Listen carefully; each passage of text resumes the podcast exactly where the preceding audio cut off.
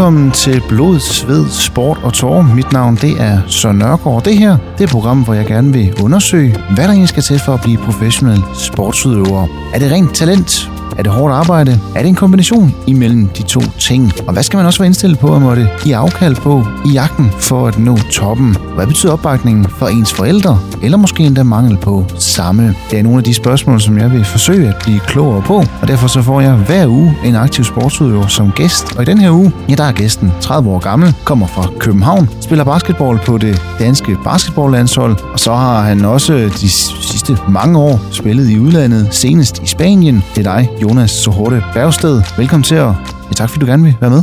Hej, og tak fordi jeg må være med. Det er fedt at få lov til at kunne være en del af det. Jamen Jonas, jeg sætter meget stor pris på, at du er klar til at afsætte en hel øh, time af din kalender og til at, at være med i ja, det her program, hvor forhåbentlig kan, kan være med til at inspirere mange unge, selvfølgelig primært basketballspillere, som måske går og ser op til sådan en som dig, der har, har kæmpet op fra, fra ungdomstiden herhjemme i Danmark og i de sidste mange år har gjort sig i det store udland og i dag også på det danske basketballlandshold. Vi skal selvfølgelig snakke om, om hvordan det hele startede, og hvordan rejsen den har set ud. Men jeg kunne egentlig godt tænke mig at starte i nuet. Fordi Jonas, hvordan, hvordan går du og har det her sådan sommeren 2021? Ja, godt spørgsmål, så jeg, jeg har det godt. Jeg, lige nu sidder jeg i Hornbæk, sidder her og, og nyder livet og prøver ligesom at få noget ro og noget at tilpasse mig her over den her korte sommer. Det har været en lang sæson, 10 måneder, som har taget hårdt både fysisk og mentalt. Så øhm, derfor der bruger jeg lige nu tiden på at, restituere og rehabe og mentaltræning og styrketræner og, fo- og fokusere på alle de områder, øh, sådan rent, ikke både, ja, både menneskeligt, men også sportsligt, ikke? i forhold til næste sæson, så jeg kan stå øh, skarp igen. Netop som du siger, det har været en lang sæson, ikke kun for basketballspillere, også for alle andre sportsudøvere, fordi der har været det her corona, som ligesom har ja, udskudt og tætpakket og det hele i sådan en sæson. Hvordan har det været, nu har du senest spillet nede i, i Spanien, hvordan, hvordan har det været også, fordi der har jo ikke kunne være, i hvert fald ikke i store dele af sæsonen, været, været tilskuere. Hvordan har, hvordan har sæsonen været, hvis du kan sætte lidt flere ord på den? Jamen, det har været, det har været en, øh, en lærerig og erfaringsrig øh, sæson, helt bestemt. Øhm, det, er jo, det er jo siden, altså det er jo sidste sæson i Bulgarien, den, den sluttede jo efter et halvt år. Øh, vi nu kun at spille seks måneder, og så kom coronaen det i marts, hvor alle øh, stoppede. Ikke? Så det var lige pludselig fedt og anderledes igen. Nyt på en eller anden måde at få lov til at spille sæsonen færdig. Man gik jo sådan lidt og var usikker i starten af løbet af sæsonen om, hvordan det ville forløbe, om, om man kunne fortsætte øh, på grund af alle de her forskellige restriktioner selvfølgelig. Øhm, men, men de var ret dygtige nede i Spanien til ligesom at, at holde retningslinjer og regler, og man blev testet en gang om ugen, ikke? Øh, hele tiden kontrol, og, og det er egentlig gået meget, øh, det har gået ret godt, det har gået fremragende, der har ikke været noget, øh, jeg har ikke mærket nogen problemer i forhold til mit spil grundet corona, så det, så det i betragtning, så har det alt været okay. Så har det selvfølgelig været, på den anden side, så har det selvfølgelig også været hårdt igen at skulle gå igennem en, en længere sæson og en hårdere sæson, end jeg er vant til. Der, der er hård konkurrence i Lab Gold, hvor jeg har spillet, og, og det har været svært og udfordrende på mange måder. Det har også været fedt, øh, selvfølgelig, men øh, der er meget at tage fat i der, øh, så det må du uddybe lidt mere, hvis du vil have nogle flere svar på det. Ja, for det tænker jeg, vi kommer til lidt senere, men både, både omkring den der med, med de udfordringer, det mentale spil, som du også er inde omkring, øh, den, hvordan du arbejder med det, det til daglig. Men jeg tænker, vi, nu springer vi lige tilbage i tiden. Vi skal tilbage til begyndelsen. Du er 30 år i dag. Hvornår begyndte du egentlig at, at spille basketball? Jeg startede første gang øh, i Hørsholm der, som, øh, som 15-årig. Jeg var lige startet i 8. klasse, og så i Helsingør, og så skulle jeg prøve noget nyt. Og så valgte jeg, vi er lige flyttet fra, fra København til Helsingør, og så skulle der ske noget nyt, og så var det basket, der tiltalte mig. Jeg var allerede hovedhøjere end de andre dengang, og jeg kunne mærke, øh, at basket, det var noget, der, der sagde mig noget. Jeg begyndte allerede at skyde lidt i frikvartererne i 7. klasse, og så tænkte jeg, nu prøver jeg det her. Øh, og det, det var så det rigtige valg, kan man sige. Nu siger du en alder af, af 15. Det er alligevel en, en lidt sen alder. Hvad var det, der lige, der lige fangede dig ved, ved basket? Altså jeg tænker, fordi mange andre sportsgrene, der starter man måske allerede, når man er de der 5-6 år. Jo. Så basket, det er alligevel midt teenager. Ja, det er det. Øhm, godt spørgsmål. Hvad hedder det? Jeg har jo altid øh, været aktiv og dyrket sport på et vist plan. Du ved, som de fleste i Danmark, så starter man med fodbold, som jeg også har gået til i min tidligere ungdomsår som barn. Men, og så har jeg gået lidt til taekwondo, men så i en lidt ældre alder, det er teenageårene, der, der var det basket, der, der sagde man noget, begynder at blive lidt mere ungdomsmoden og, og, og skulle prøve noget nyt, og, og der var, der var basket øh, oplagt. Jeg var høj, og det var noget, jeg kunne finde tryghed i på en måde, tror jeg. Selvom jeg var helt nybegynder og uerfaren på området, så var det ja, et sted, hvor jeg ligesom kunne, kunne udtrykke mig på en eller anden måde, tror jeg, at være mig.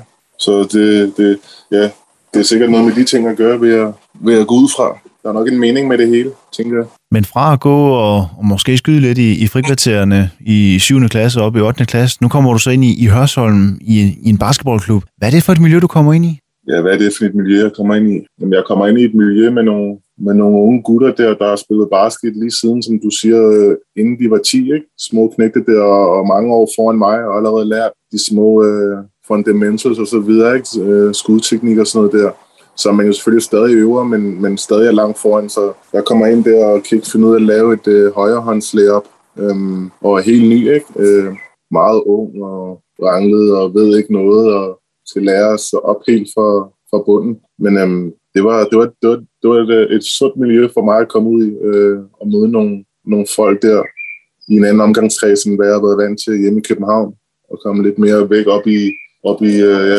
op, op nordpå, øh, under lidt mere rolige omgivelser, hvis man kan sige det sådan. Så det var nok øh, det miljø, vil jeg beskrive. Men hvor, hvor god var du til basket? Nu siger du selv, at altså, de andre havde selvfølgelig måske en, en fordel i med, at de havde fået alle de der sådan, grundelementer øh, i, i basketballen, havde de jo fået ind, fordi de har spillet længere end dig. Men, men hvor, hvor god var du? Altså, du havde højden med dig, men... Jeg var ikke god overhovedet. Jeg var ikke god. Altså, jeg kunne huske nogle, nogle af de første træninger der, der øh, hvor jeg skulle skyde straffe du ved, helt alene på linjen og med min egen tid og sådan noget. Første skud, bang, hårdt ind på højre side af pladen. Samme efter, efterfølgende, ikke? Det, var, det var virkelig sådan på den måde, ikke? Jeg skulle virkelig lære helt fra begyndelsen af. Og øhm, det var hårdt, kan jeg huske. Det var hårdt mentalt, og det var, det var, det var, der, var, der var meget arbejde og mange timer, der skulle til for ligesom at, at, at følge op med de andre. Men, men det kom stille og roligt lidt efter lidt, ikke? og man bliver bedre. Lige pludselig så spiller man med de andre.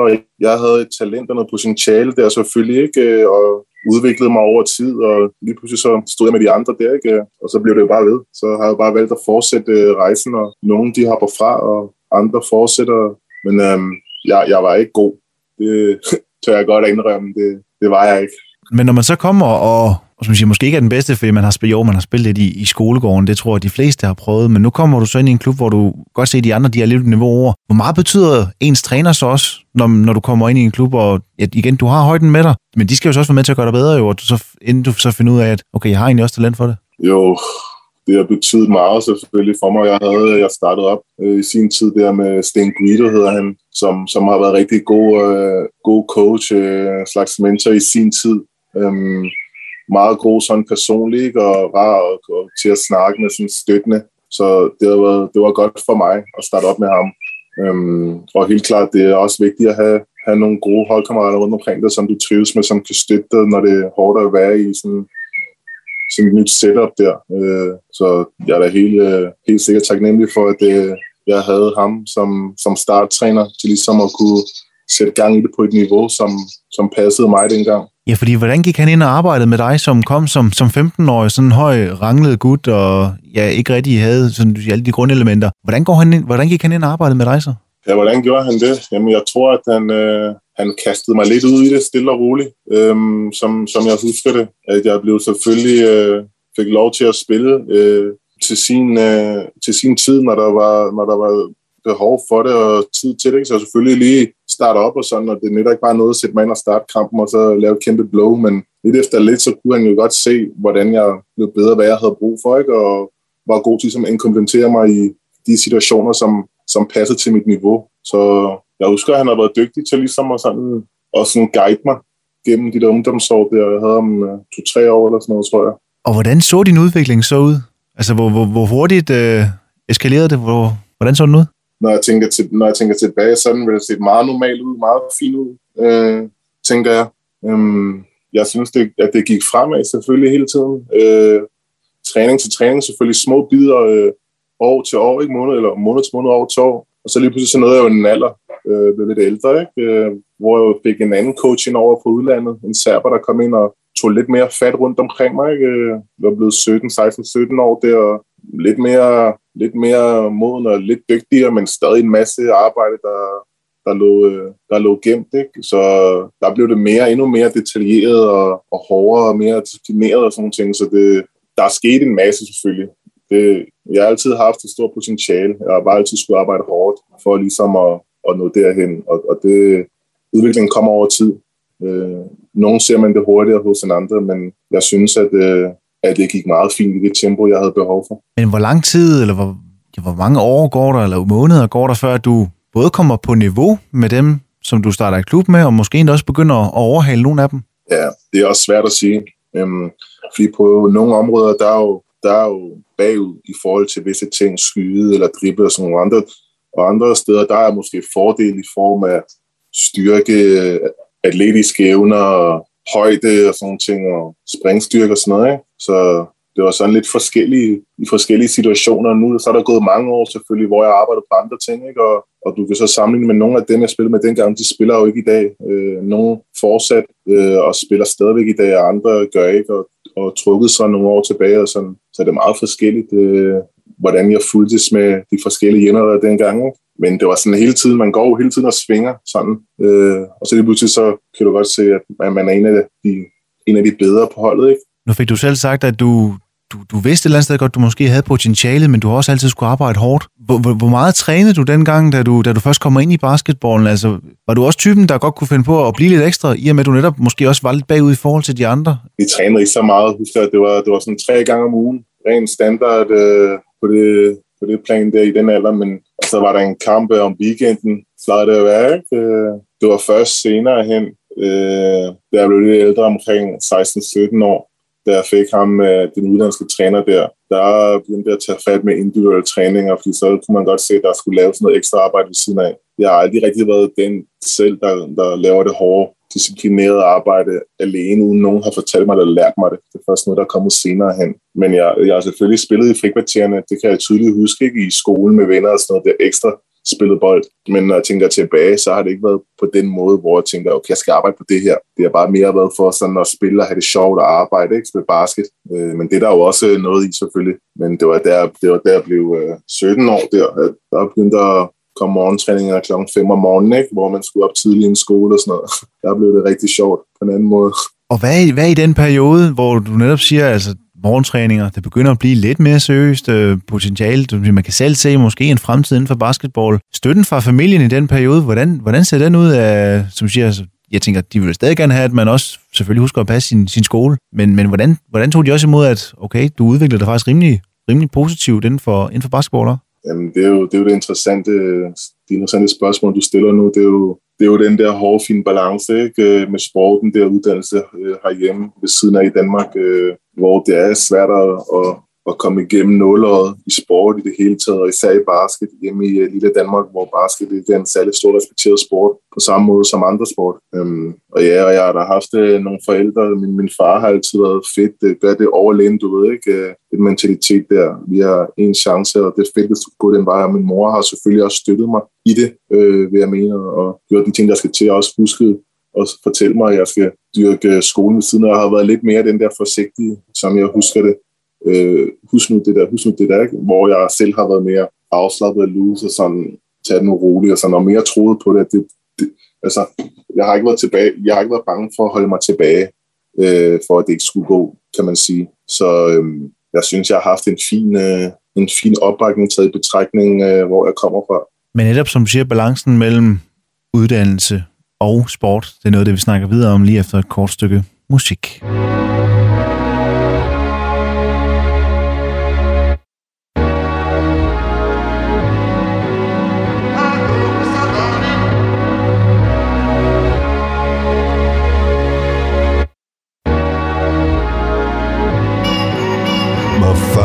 sitting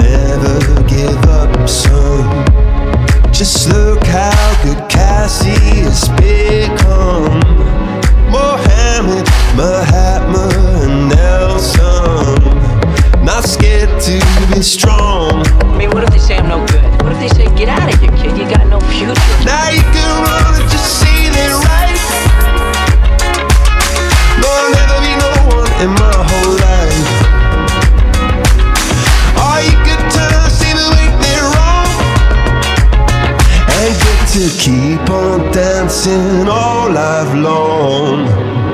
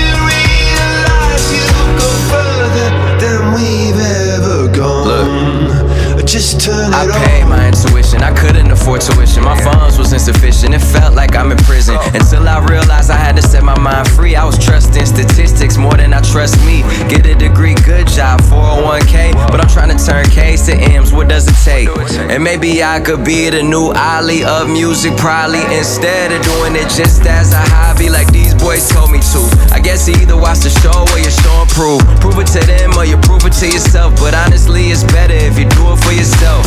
Never complacent till we hit the oasis. One life, don't waste it. Feel my heart racing. Success, I taste it. Ah, we on the verge of getting every single thing that we deserve. Someone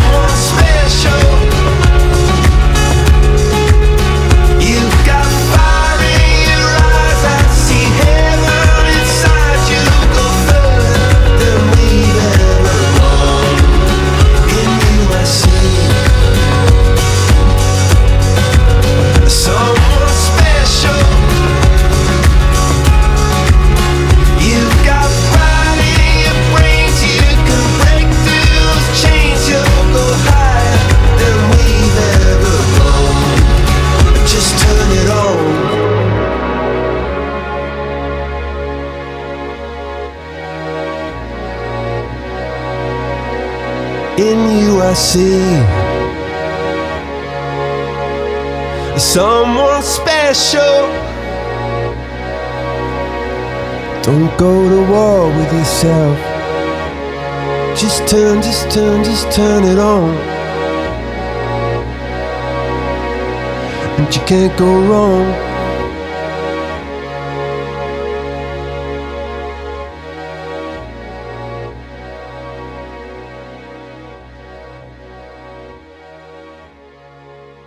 Lytter til Blod, Sved, Sport og Tårer. Mit navn det er Søren Nørgaard, og i dagens udsendelse så har jeg den danske basketball-landsholdsspiller Jonas Sohorte Bergsted med. Og Jonas, øh, vi har lige før øh, snakket om din vej ind i basketballen, som startede i en alder af 15. For nogens vedkommende måske lidt sent, men du har jo så øh, virkelig kommet efter det, kan man sige, med at du har også repræsenteret flere klubber i udlandet, og du er fast mand på det danske, det danske landshold i dag. Vi fik lige før nævnt, lige pludselig, da du ramte de der 16-17, så, øh, så begyndte der pludselig at komme noget, der hed morgentræning ind, og det blev måske lidt mere seriøst. Men, men hvad op igennem, øh, nu ved jeg ikke, om du har gået på, på gymnasie eller handelsskole, eller hvordan, øh, men, men i den der alder, hvor man er de der 16, 17, 18, der kommer måske også nogle andre ting, der kan begynde at lokke, i form af måske nogle fester og andre ting, man kan lave med kammeraterne og vennegruppen. Hvordan har den balance set ud for dig?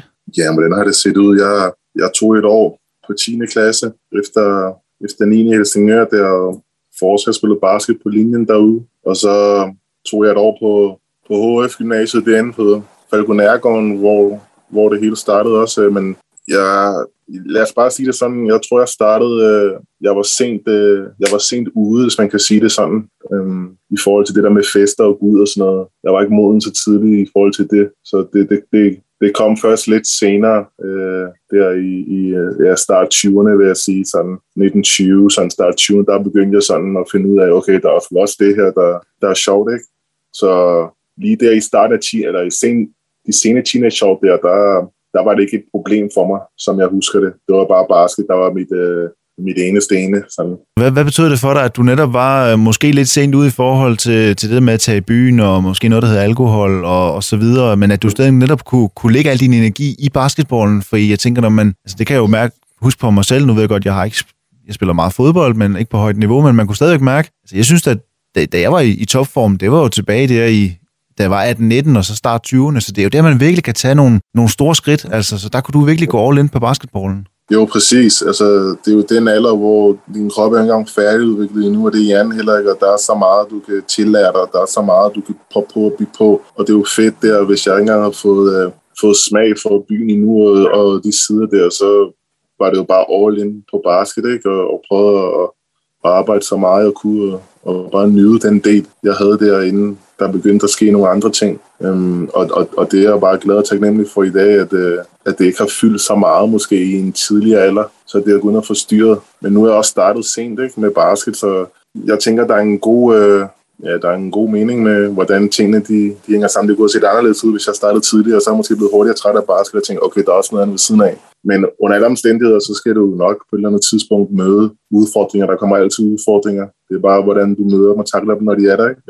Jeg tænker, en udfordring, det kunne måske også være, at du, øh, i takt med, at du udvikler dig, er blevet bedre. Du kommer også omkring noget, noget førstehold i Hørsholm dengang, eller hvordan øh, nåede du overhovedet det, inden at udlandet begyndte at kigge efter dig? Ja, jeg, jeg, var, jeg var heldig der. Sten var sød mod mig dengang, og han kunne godt se, at der var et, øh, et, et højt øh, uh, ung talent der, som bare skulle i gang hurtigst muligt og sættes ind på det gode hold og, og blive smedet med de andre drenge der. Så det, uh, det tænkte jeg aldrig over dengang. Jeg tænkte bare, det, det var holdet niveauet, men jeg var også tænkt, hold da op, hvad fanden laver jeg her, ikke?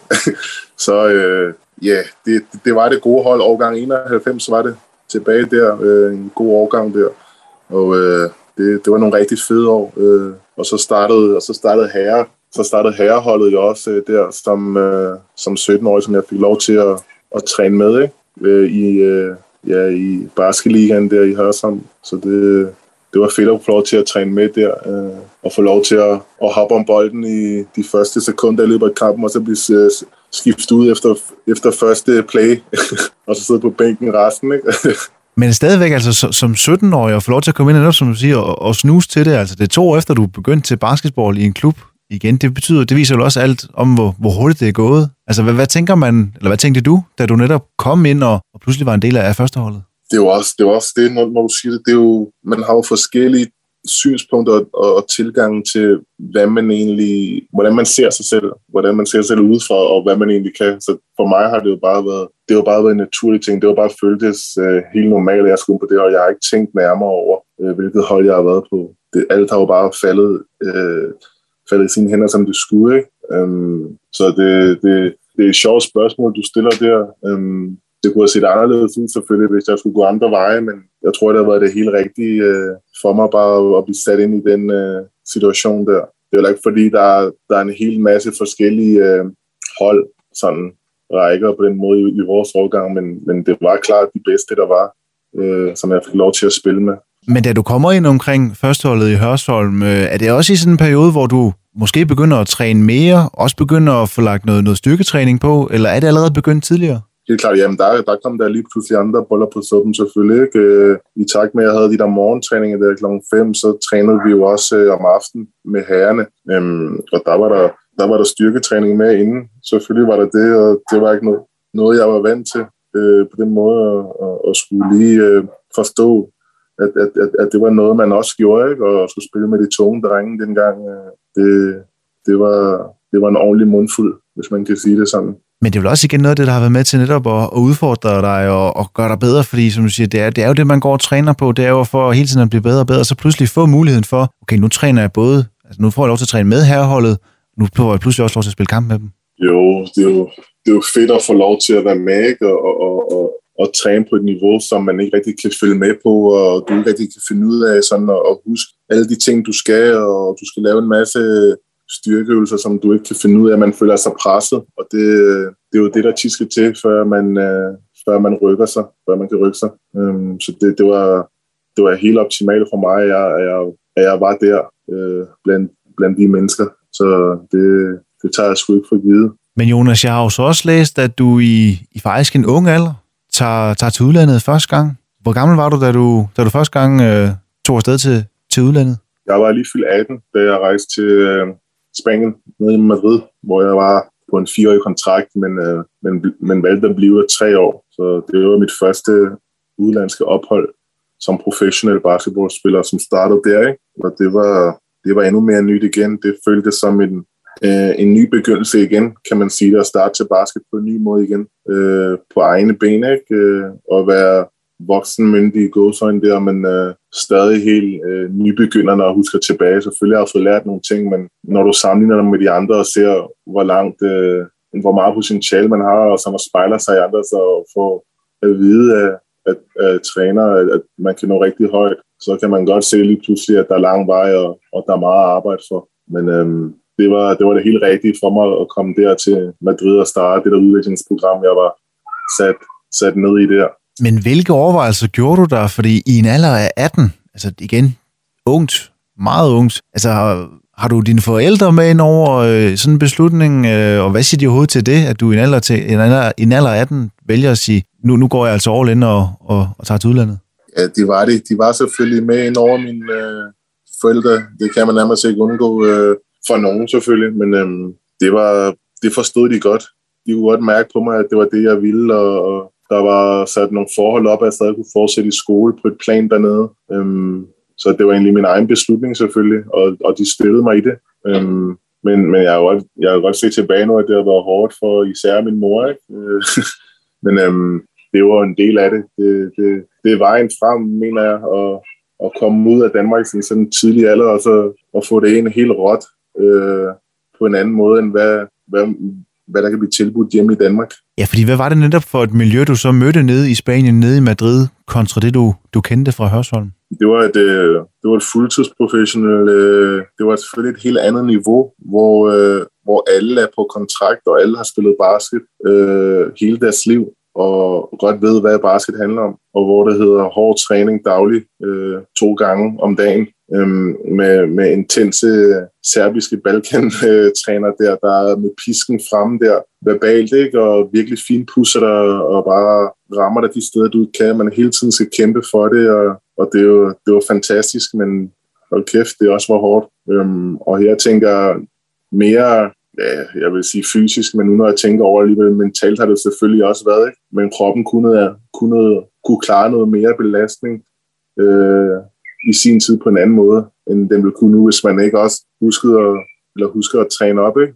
Men hvordan var det alligevel for en, for en ung Jonas øh, Sorte at, at tage til Spanien i en alder af 18 og komme ned til sådan et træningsmiljø, hvor du siger, nu var du vant til, at du var begyndt på noget morgentræning, men nu var det jo altså pludselig hver dag, det var flere gange om dagen, og, og som siger, det, det var virkelig ikke, øh, ikke for sjov. Nej, det var det ikke, men det var fedt samtidig. Det var det da helt klart. Jeg husker, hvor, hvor dejligt det var. Spanien og Madrid, det var et lækker land, og jeg, og jeg boede i en lækker øh, lille by forstået der til Madrid. Ikke? Øhm, boede i et ungdomshus med, med tre af de andre forholdet, ikke? og man omgås med dem, og det var, det var et fedt liv, bare at kunne få lov til at, at, at leve sin drøm, som det jo var øh, dengang. Øh, og og det, det, var, det var helt utroligt fantastisk, at jeg bare hver dag kunne stoppe og vide, at det var basket, jeg skulle til øh, som arbejde. Ikke? Og jeg fattede det måske ikke engang dengang, hvad det egentlig betød, hvad, hvad det var, men, men det var det, det var. Det var at stoppe og få lov til at leve af at spille basket og træne og blive bedre.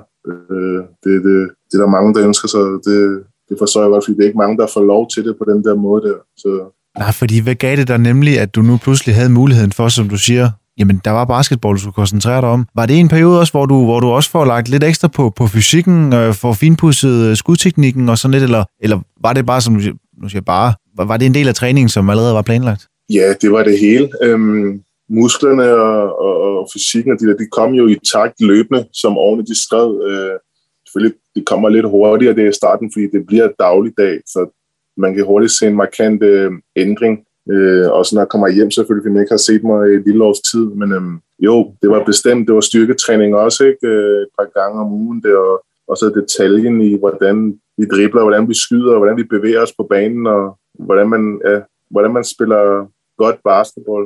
Øh, men Jonas, du kommer jo så derned, og med, igen, du kommer derned i en alder af 18, lille- fra lille, Dan, fra lille Danmark. Hvordan, hvordan var det at, at, at komme ind på, på det hold? Øh, fordi et af, som du siger, træningskulturen, det var en ting, men generelt altså, den spanske mentalitet, øh, kulturen dernede, altså det, det er jo også et nyt sprog, du skal vende dig til, og hvordan kom, hvordan kom du hurtigt ind på holdet? Havde du allerede lidt, lidt flere for det spanske, eller hvordan øh, for så at hjælpe dig på den måde? Øhm, faktisk ikke. Jeg kunne ikke en skide spansk inden, og havde den øh, tilgang af det. lærer jeg bare lige på tre måneder. Men det, det, det tog lidt længere tid. jeg har altid... Øh, jeg har fundet ud af, at jeg altid har været god til sprog, og jeg lærte øh, det ret hurtigt på et år. Så, så, så, så kunne jeg forstå mig og sådan forklare mig, og så blev det selvfølgelig bedre med de resterende år. Men det var... Jeg skal lige skulle sige spørgsmål igen, for jeg er hurtig til at hoppe videre.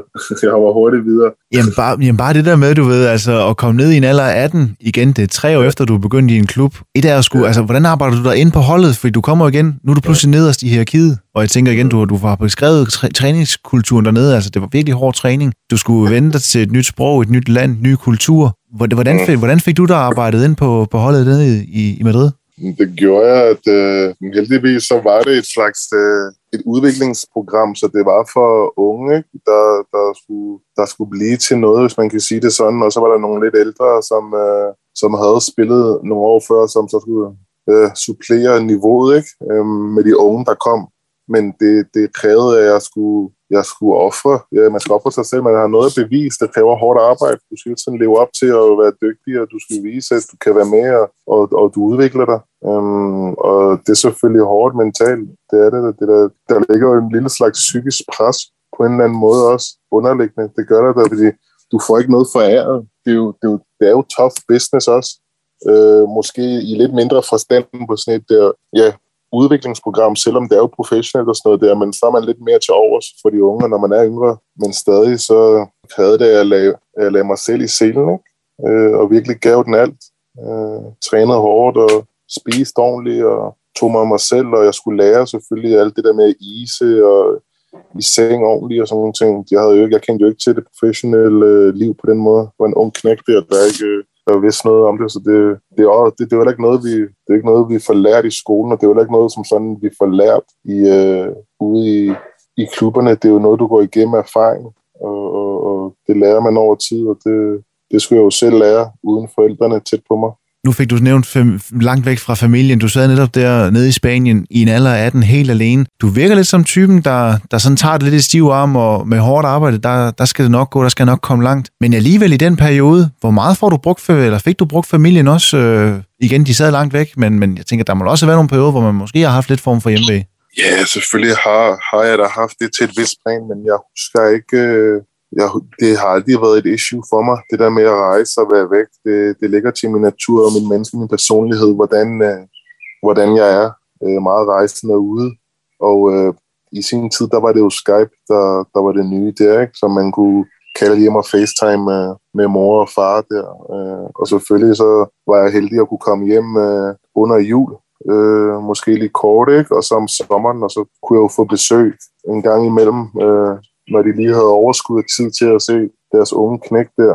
Men øh, det, som, som sagt, så tror jeg, det egentlig er meget stivarmt der, og var egentlig bare fuld i gang med, med mit nye øh, med, med mit nye liv i basket, hvis man kan sige det sådan, og det, det var egentlig ret lige til, synes jeg. Og det er et liv med, med basket, der har ført dig til flere forskellige adresser rundt i Europa, og også herhjemme. Det er noget, det vi snakker videre om lige efter et kort stykke musik.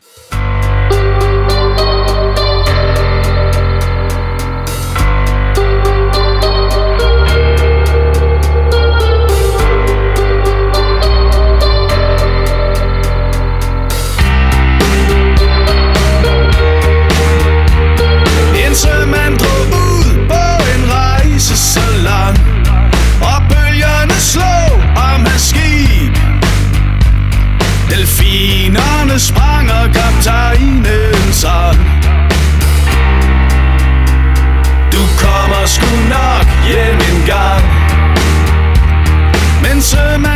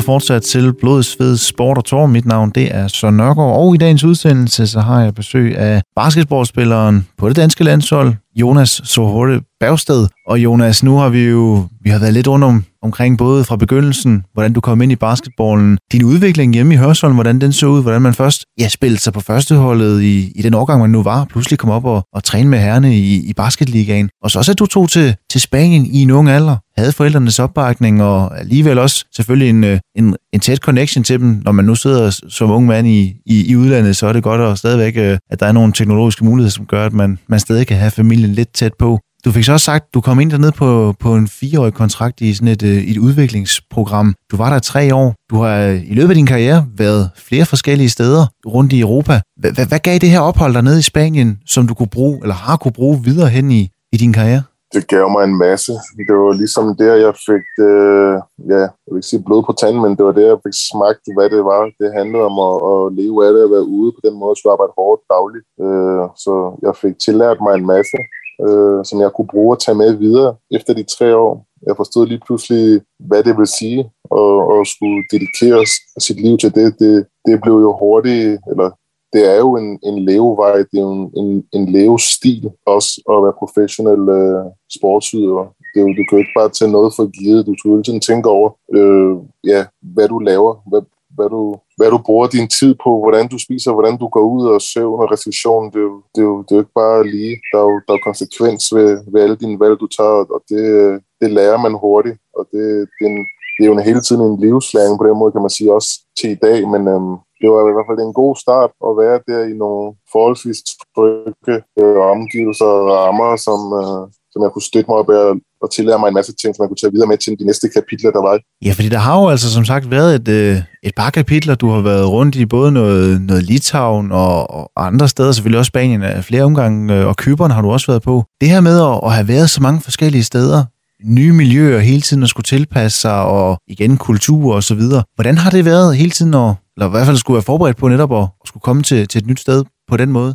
Det har været mange blandede følelser og holdninger. Det har været rigtig spændende og fedt til at opleve øh, for det første forskellige lande og kulturer, sprog, sådan noget mennesker, men også øh, klubber og, og ligaer, spillere og trænere. Øhm, det er selvfølgelig også rigtig hårdt øh, at, at skulle på den måde forholde sig til nye øh, steder og, og måder, hvordan tingene bliver gjort på. Men det er også det, der har formet mig og, og dannet mig til den spiller og det menneske, jeg er i dag. Øhm, så det har helt klart betydet en stor del øh, for mig som basketballspiller i dag, at kunne få lov til ligesom at, at udvikle mig og gå igennem nogle forskellige kampe og, og udfordringer i livet, ikke? gennem de forskellige klubber. Nemlig udfordringer. Det kunne jeg godt tænke mig at fokusere lidt på, Jonas, fordi selvfølgelig er der, har man meget fokus på det fysiske i basketball, selvfølgelig det faglige øh, i form af, af, hvordan man bruger sin krop bedst muligt på, på banen, og hvilke skills man har og udvikler sig. Men du nævnte allerede i begyndelsen også den mentale del af det. Hvornår begynder du egentlig at have fokus på det mentale i løbet af din, øh, din karriere? Godt spørgsmål.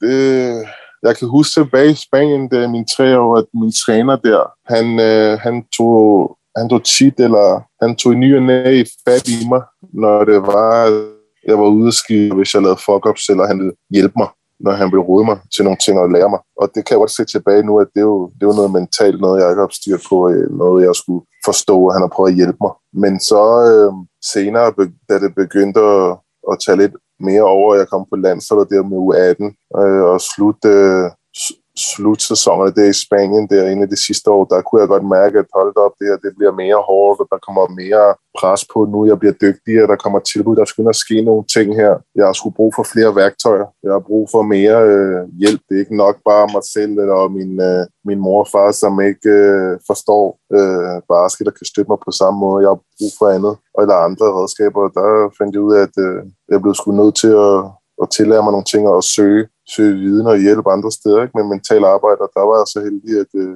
at jeg mødte øh, en gut der i, øh, på, på ungdomslandsholdet, som U18-spiller, som, som så har banet vejen øh, frem for, eller hjulpet mig øh, den resterende tid op til nu, ikke? som jeg stadig benytter mig af. Ja, fordi hvordan har han hjulpet dig øh, i siden af din karriere? Han har hjulpet mig med at forstå øh, mange forskellige sider, altså hvordan i det hele taget man, man skal begå sig som, som menneske, hvordan man skal forholde sig til ting, der er svære, når du kommer øh, ufaglært hjemme fra Danmark og, og ung og ikke har noget erfaring og kender, kender sportsverden, øh, så kan det godt være svært, at der er mange folk, der, der er mange tråde, der er mange, der hiver i dig, øh, og hvordan man skal forholde sig til det, hvordan man skal tage ejerskab, hvordan man skal tage ansvar for, for sine valg og, og, og handlinger. Ikke? Så jeg har ligesom brug for ja, en, en, en, en lærermester til ligesom at kunne støtte mig i de her processer her, og vise mig, øh, hvordan og hvorledes jeg, jeg skulle forholde mig til at, at være i de svære situationer, ikke? Øh, som jeg har brugt mange, mange år, timer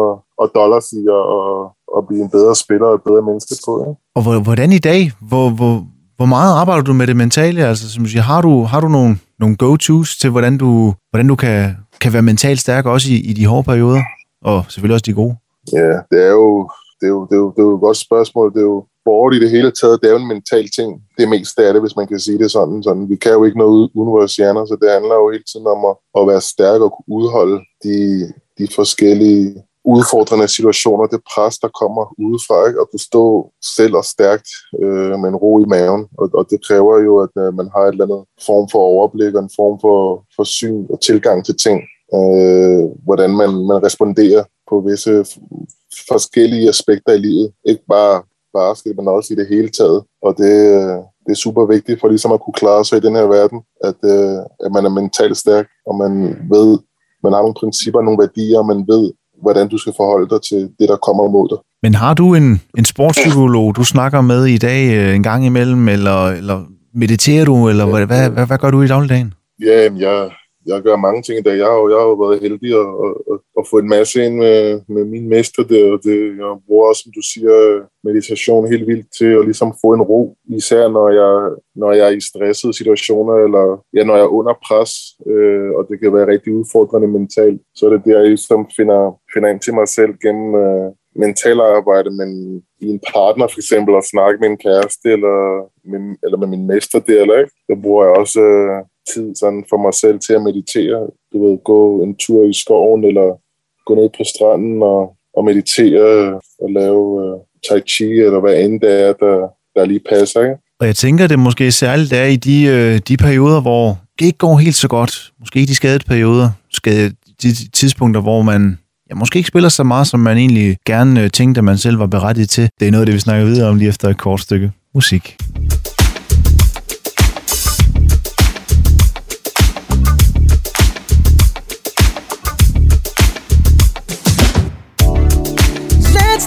Our time tonight, girl. Above us, all the stars are watching. There's no place I'd rather be in this world. Your eyes are where I'm lost in. Underneath the chandelier, we're dancing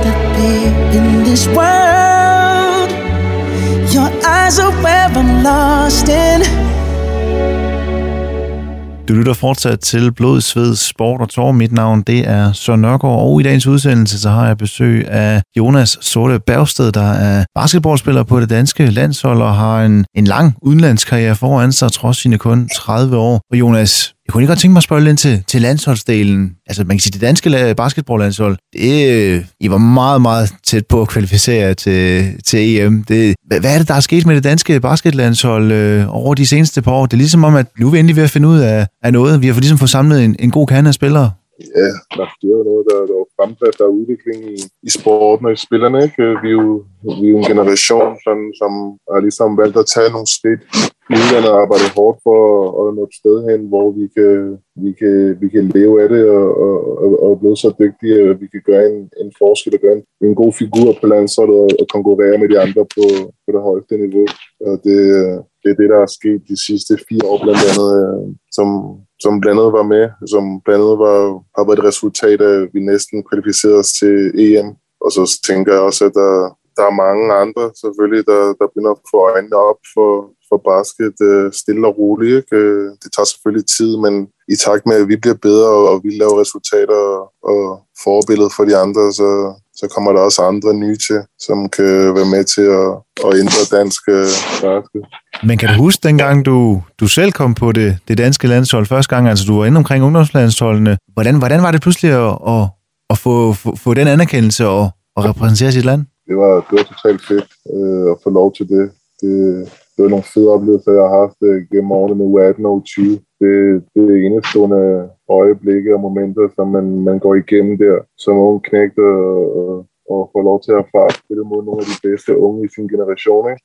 Um, det, det, det, det er noget, øh, de fleste godt kunne tænke sig. Det er ikke alle, der er heldige at få lov til det, men, men det, det er en stor ære at, at, at få lov til at spille med de bedste og konkurrere mod, mod de bedste også. Men Jonas, selvom det er gået rigtig godt for dig, og både på landsholdet, men så sandelig også på klubplan, hvor du har igen har haft den her lange udenlandskarriere øh, at kunne se tilbage på. Den er forhåbentlig ikke slut endnu.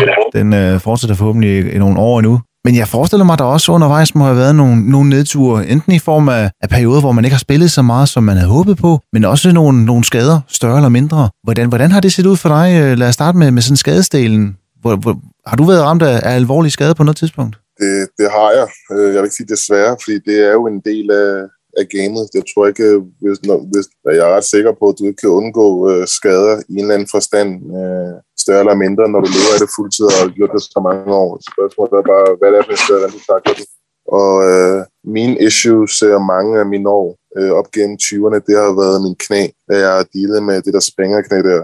Simpelthen fordi jeg ikke har, jeg ikke har været god nok til ligesom at, og jeg har ikke været stærk nok, øh, men jeg har heller ikke haft den viden, der skulle til for at forstå, hvad det var, hvorfor jeg havde de problemer, og hvad der skulle til for at komme ud af de problemer. Øh, jeg skulle have nok næring og spise til den store krop, jeg har, så jeg kan ondt. Det er for eksempel en ting, jeg har fundet ud af, hvordan en stor bil den har brug for en masse benzin, for at den kan køre. Ikke? Øh, og det samme med, hvordan jeg, hvordan jeg husker at strække ud, og hvordan jeg, jeg, jeg i det hele taget styrker min krop og smadrer en masse hård styrketræning ned i benene, så ja, den kan klare al det belastning, der kommer. Jeg vil tiden løber og hopper dagligt. Det, det belaster jo led og senere i helvede til. Og det er rigtig fodtøj hele tiden her, ordentligt fodtøj, ikke? Øh, og sådan nogle ting der. Øh, ise øh, og, og det er, jo, det er jo en, en levestil, som vi snakkede om tidligere i programmet, ikke? Og, og, dem, øh, og der har jeg heldigvis fået, øh, fået styr på dem de sidste par år, øh, så jeg ikke dealer med, med knæene mere. Men de perioder, hvor du så har netop haft problemer med, med springerknæet, hvad, hvad, hvad gjorde du i de perioder for netop at, at holde humøret oppe, trods at, øh, at, at du var pladet af de her knæ? øh, hvad jeg gjorde for at holde humøret oppe. Jamen, jeg, jeg blev jo ved med at træne, og jeg prøvede at være positiv. Jeg prøvede at gøre det, der skulle til. Øh, jeg vidste jo ikke øh, på daværende tidspunkt, øh, hvordan og hvorledes jeg skulle, jeg skulle takle det. Øh, det var selvfølgelig hårdt, og til sidst så blev det jo så hårdt, at, øh, at jeg blev nødt til ligesom at vende hjem til Danmark igen, for jeg kunne ikke, jeg kunne ikke levere og præstere mere i udlandet. Det gik så meget ud over mit spil, og ja, min psyke, at jeg ikke øh, jeg kunne ja, præstere. Så jeg blev nødt til ligesom at vende hjem og finde ud af, okay, hvad fanden sker der her? Skal jeg styre på mig selv igen, ikke? Og få konstateret, hvad mit problem er i knæene, og hvad jeg gør herfra. Det var ligesom ja, starten på endnu et nyt kapitel og starte forfra og få styr på det, og så bygge mig op igen, så jeg kunne komme ud og spille videre øh, fortsat. Og det, er jo, det kan man jo sige, det er jo så, det fik jeg jo formået. Øhm, men, men det har krævet, at øh, ligesom at man, man, du skulle jo være stærk mentalt, som vi også snakkede tidligere. Du skulle jo virkelig øh, bide det i dig. Jeg, jeg lærte heldigvis også at smertestillende, det ikke var, det ikke var vejen frem. Det gjorde jeg jo inden og efter træning, og inden jeg skulle sove og sådan ting. Og det er jo forfærdeligt, at der ikke er nogen til at, ligesom at, at guide og vejlede ind i, at det ikke er vejen frem, men ligesom lære dig, hvad du skal gøre. Øhm, så jeg var stadig et ung knægt, og, jeg var jo fuld af god energi, og jeg ville bare derude af. Men til sidst så sagde kroppen jo desværre bare stop, og så måtte jeg starte forfra. Men var det så også glæden og passionen for basketball, der gjorde, at netop som du sagde, jamen, okay, det kan godt være, at jeg skal starte forfra, men, men, men jeg skal vise, at jeg, jeg, kan, jeg kan altså godt komme, komme igen. Ja, det er helt bestemt. øh, De fleste sportsudøvere, de har jo også det der ekstra fire ind i. De har den der mentalitet, der, der er ikke noget, der, der, der skal holde ind igen. Man skal hele tiden blive ved med at presse sig selv, og man har noget at bevise over for sig selv og også for andre, men, men at man gerne vil det. Altså, du kan ikke bare... Det er det, der adskiller de gode også, ikke? Hvordan man formår at komme over sådan nogle skader der, hvordan man takler det. øh, Og der var det for mig... øh, Der var det bare meningen. Jeg vidste godt, at jeg altså, først troede jeg ikke, at jeg, at jeg kunne fortsætte med at spille basket med det problem, jeg havde, men så fandt jeg ud af, hvad det var. Og så med en rigtig støtte og hjælp, så fik jeg trænet mig op og stærk, både mentalt og fysisk, til at kunne starte igen på ny. Øhm, og og, og det, det er så gået den vej, det, det er i dag. Øhm, Men ja, fordi hvad var det for en, for en støtte og hjælp, du fik i, i de perioder med, med springerknæet? Jamen, det var jo, det var jo opbakning for, fra min mester dengang, der, der, der hjalp mig at sætte mig på det rette spor igen. Jeg brugte en masse timer at arbejde ikke, øh, med at styrke, styrke min knæ, min, min ben, min krop, finde ud af, hvorfor det var, jeg havde ondt, hvad det kom af, ligesom lære at forstå, hvad det handler om.